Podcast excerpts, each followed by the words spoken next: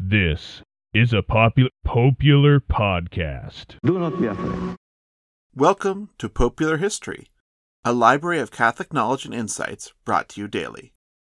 And more specifically, welcome to Encyclopedia Catholica, a new Sunday series of series designed to serve as a conceptual map to locate Catholicism and its place in the philosophical and spiritual universe, and then to help you place different concepts within Catholicism.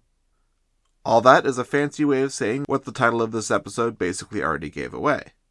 Believe it or not, Encyclopedia Catholica will be an encyclopedia.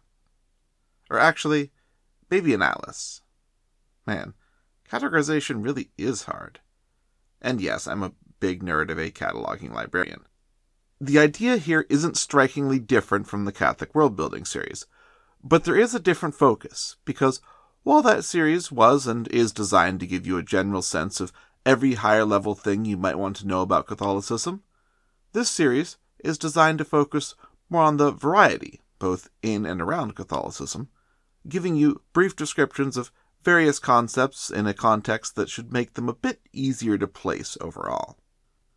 Of course, another thing this will be like is the already thoroughly existing Catholic Encyclopedia, which is a solid, in every sense of the word, work that I'm not here to knock or duplicate. I've got it on my bookshelf for crying out loud.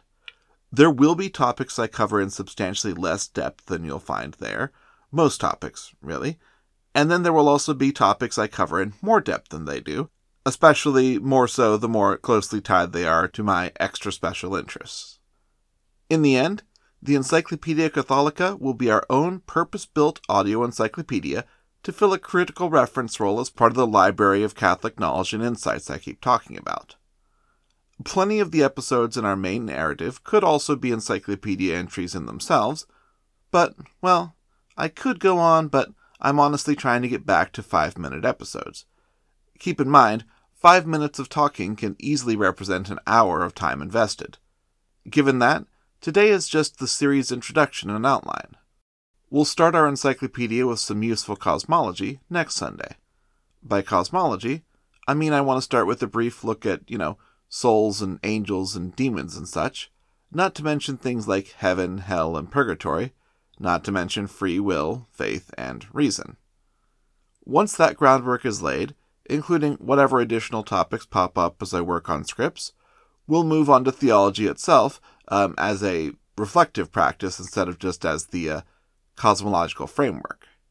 That'll take the form of a series on the major religions and irreligions, with Catholicism as the default reference point, because, in the end, we're still doing things through Pope color glasses.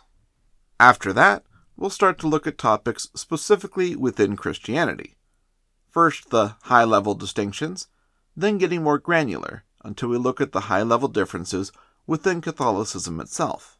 By the time we start what will be a big roundup of religious orders, we'll be well into 2024, and the religious orders will take us further still.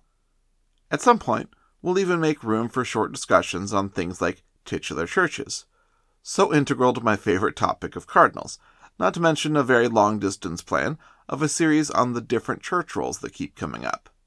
You know, what's the difference between a pronuncio and a regular nuncio? What's an apostolic protonotary do?